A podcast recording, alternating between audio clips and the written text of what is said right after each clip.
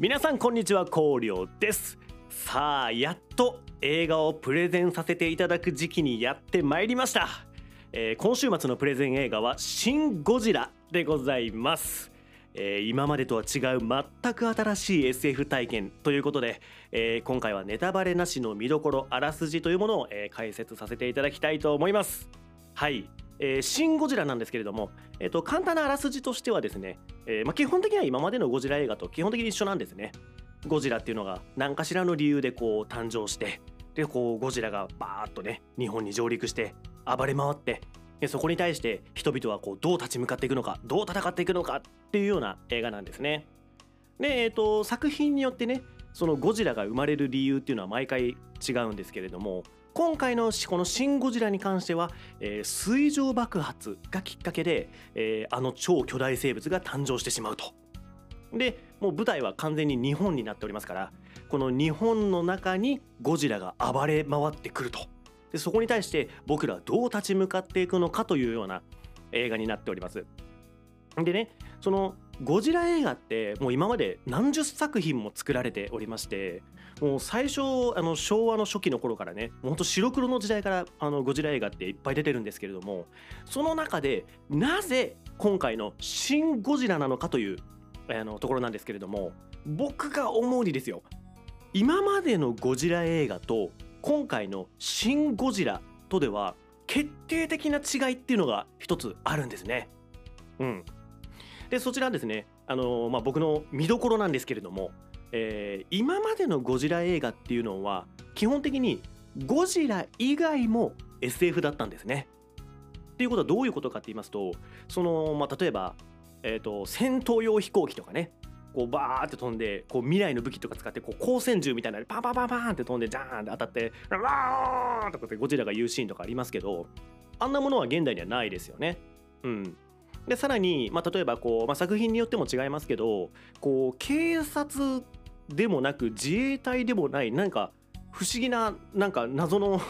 組織があって、ね、その人らがこう戦いに行ってみたいなね。こうある種あのウルトラマンに出てくるそのウルトラマンのその怪獣用の対組織みたいなね、まあ、あんな感じのがあったりだとかで、まあ、あとその生活もね、こうめちゃくちゃ踏み潰されるけれども軍隊はどこからも出てこないみたいなその基本的にその現代の そのそこにいる社会っていうものをモチーフにした形で、えーとそのゴジラという全体の エスエフ 作品があると。これが今までのゴジラ映画だったんですけれども、今回はですね、これ面白いのがゴジラだけが エスエフ なんですね。うん、これどういうことかっていうのも僕も本当見て、あ、なるほどって思ったんですけど、そのゴジラはもちろんこの世の中には存在しないわけですよ。なので、まあ、ゴジラは エスエフ なんです。なんですけれども、今回ゴジラ以外のところが全部リアルなんですね。うん、そのね、こう今その現代社会にないような武器っていうのは何も出てこないですし、もう現代日本なんですね。本当のリアルな現代日本の中だから、その エスエヌエス とかも出てきますし、こう軍隊とかもね、こう攻撃するってなってもこうそんな簡単には攻撃できないわけですよ。ね、日本人戦争反対の意識も強いですし、そんないきなりこうよしじゃあなんかよくわからん生物出てきたからもう攻撃しちゃえにはならないわけなんですね。うん。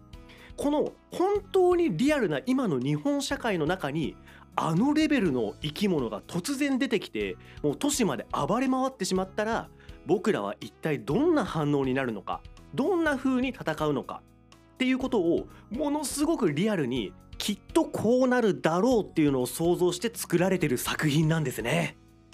面白いんですよ、これが。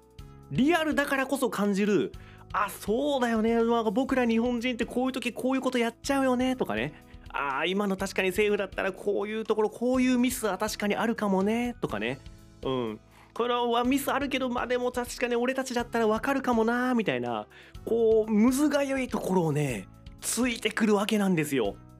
そこでもうゴジラがガンガンガンガン攻めてくると、変わらなきゃいけないんじゃないかってこう日本人全体がその作品の中で思うわけなんですね。うん、だからそう、どういう風に変わっていけばこの対ゴジラうまくやっていけるのかというところを、えー、まざまざとね、もうそこまでを、えー、見せてくれる映画なわけなんですよ。まあ、嫌味とも取れてしまうようなリアルな現代日本社会の中に突然超災害級の生物が放り込まれてしまったらという今までの エスエフ 映画とは根本的に考え方が違う映画なんですね。えー、徹底されたリアルだからこそ感じることのできる圧倒的な絶望感、今までとは違う体験っていうのが、えー、そこにはきっとありますので、ぜひシン・ゴジラ新しい絶望を体験してみてください。今週末、えー、こちらシン・ゴジラガチプレゼンさせていただく予定なので、えー、もし見た後とかでもねいいですし、まあ、見る前でもいいですし、えー、その次はあのネタバレありで、えー、プレゼンさせていただく予定ですので、ぜひそちらチェックしていただければと思います。それでは皆様、良き映画ライフを。またね。